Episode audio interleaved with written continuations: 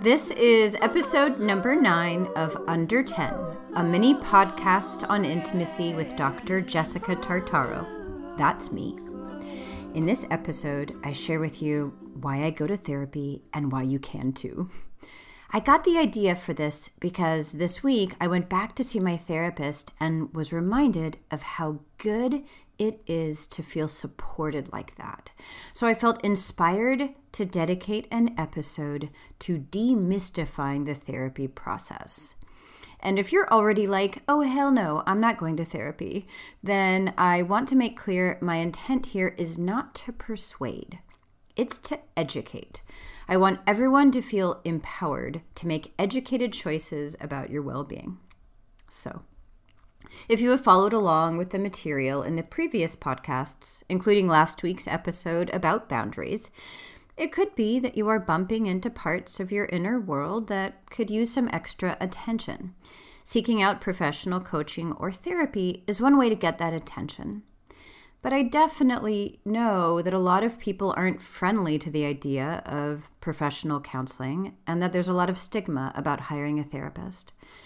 If this is the case for you, I simply wanted to open the door to the therapy room and invite you to hear my story about my 26 years of therapy and counting, about why I still see a therapist, and my thoughts about steps you can take too, if you want, to support your individual healing. Here goes. The year was 1995. I was a freshman at the University of North Texas. This was my first year of being away from home. It was definitely a relief, and I also knew I needed help. Seven years prior, my mother had died, and it had been a dark blur since then. I contacted my college counseling center and was matched with a graduate student who was studying to be a therapist, who I will never forget. I am not sure who was more anxious, him or me. I remember sitting across from him in this windowless cubicle every week and telling him about my childhood. He recorded our sessions on a cassette tape player to review them with his supervisor. Remember cassette tape players?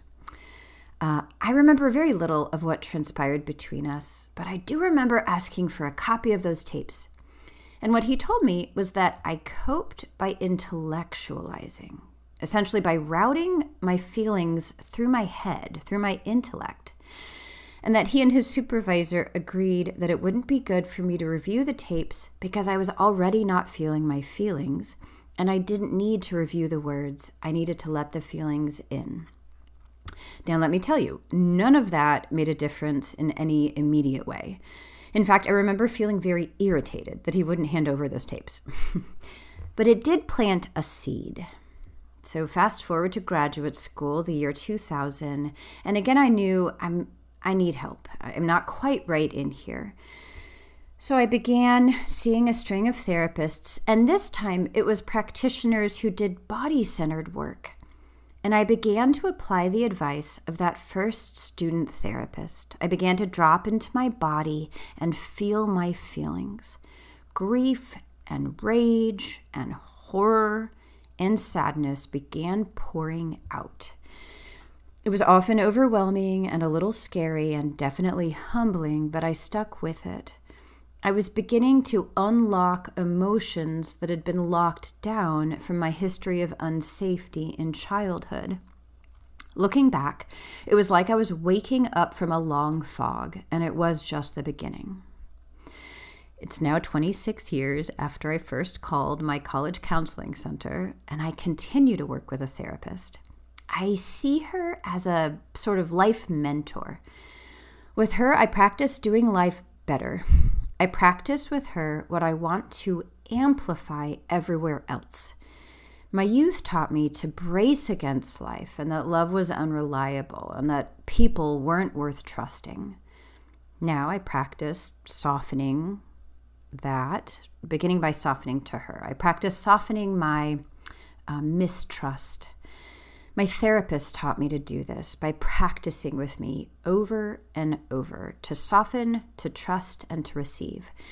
And the way I see it, the therapeutic relationship becomes a template, a living taste of healthy relating, which we can repeat with others in our world.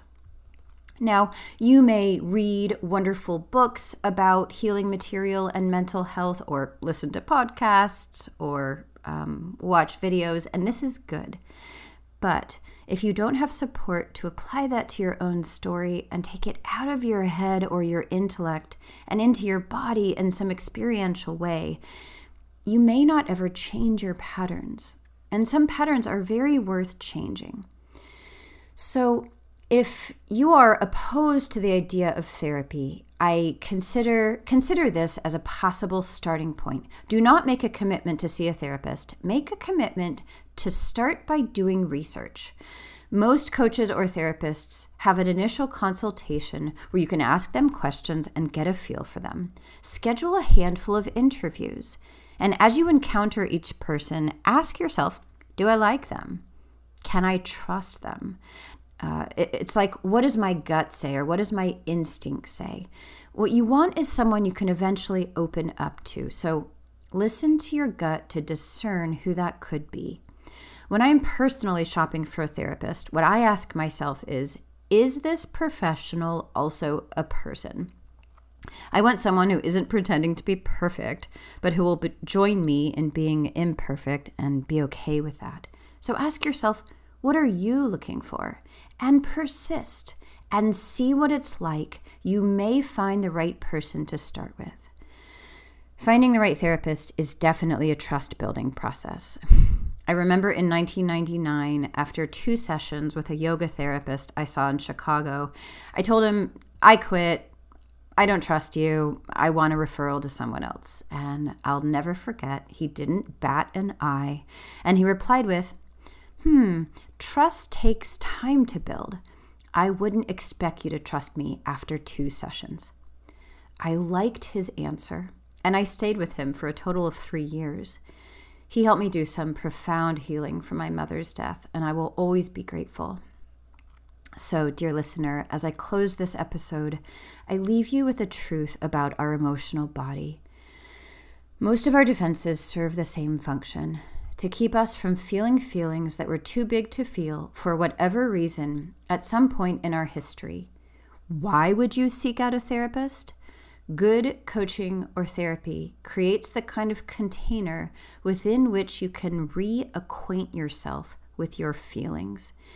And this is how we get the power back to reshape our lives, not into what we were given, but into what we know is possible for ourselves, our partners, our children, and our community. You may never call a coach or therapist, and truly, I want you to know I'm okay with that. But I hope this episode may at least normalize for you the conscious choice to work on your personal healing. If you don't choose to do that with a professional guide, consider that you could dedicate other parts of your life to your healing. For example, what about dedicating your mothering to the healing of your own internal scared child? What about dedicating your exercise routine to the healing of your history of not feeling supported or encouraged? This is intention setting. Consider setting an intention to acknowledge your healing and well being in some way and just see what that's like. And if you do decide to research coaches or therapists, make sure you give yourself permission to find the right person for you. Ask them if they are body centered and will help you connect with your body. Um, ask them if they offer COVID rates. Most practitioners do. I do. Advocate for yourself. You deserve to feel supported. If your own history hasn't given you that opportunity, I hope you are reminded through this episode that you have options. This is Dr. Jessica Tartaro with Under 10, a mini podcast on intimacy.